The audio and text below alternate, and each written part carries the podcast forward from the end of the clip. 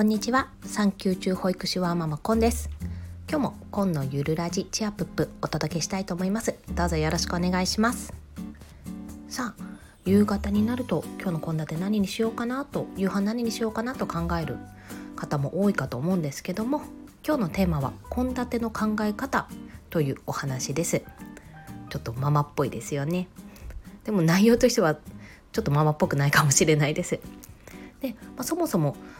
のきっかけなんですけどもあのワーママハルさんという方の Voicy で献立を考えるのがしんどいというあのママさんの意見が多いっていうお話を聞いた時にこれハルさんもおっしゃってたんですけども献立特に考えるのしんどくないよなっていうふうに思ったんですね。もちろんあのワーママハルさんもおっしゃってて。っていうのもあの私もその派なんですけども私は食べたいものを作ろうとしてるので基本的にじゃあ何作ろうかなって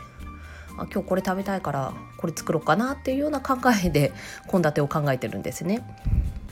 もちろんすぐにパッと浮かぶわけじゃなくて、まあ、だいたい Google で検索をかけたりクックパッドで調べたりしているんですけど、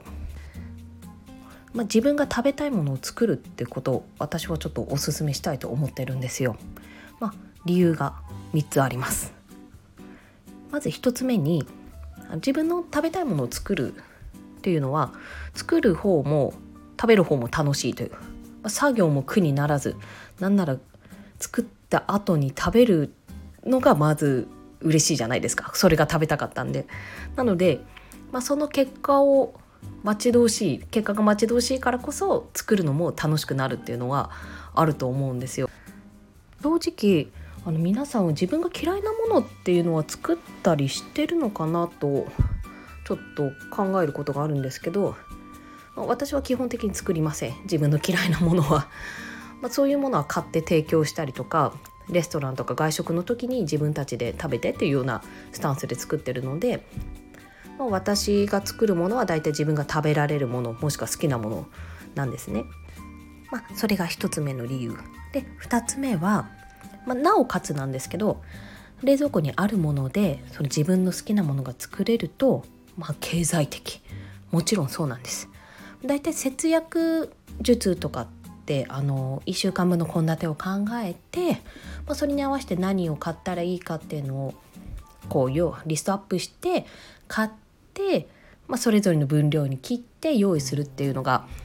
おそらくスタンダードだと思うんですけどこのあるもので作れるようになるともちろん偏りとかも出ちゃう時はあるんですがまあそれも言ってしまえば同じようなことなのでよっぽど使いすぎたりしない限りは経済的に材料を回せるっていう利点があるかなと思っております。で3つ目これは献立をある程度考えるとこれを作らなきゃいけないっていう思いが出ちゃうと思うんですけど先行に融通が利くんですよ。食べたいものを作るって。例えばまあお昼がお家だった場合とかは割と夜まであの夜これ食べようと思うから昼はま軽めにしようとか、まあ、ちょっとがっつりでもいいかなとか考えられるかもしれないんですが昼にこう出かけて外食したり、まあ、お友達とランチしたりとかそういったことになるとあなんか今日の夜ちょっと重いがっつり系の予定だったけどなんかお昼食べ過ぎたから正直さっぱりめでいいなって思った時に、まあ、融通が利きやすい。自分が食べたいものを作りゃいいと。それがあの私が思う3つの利点なんですがもちろん条件はあります、まあ、条件としてそあの自分の私のですね作る側の作りたいもので献立はいきますっていうスタンスを家族に貫けるかどうかというところです。これは我が家は基本的に私が作るんですけどあの、まあ、もちろん夫の嫌なものとか子供の嫌なものは出さないようにしますしあの、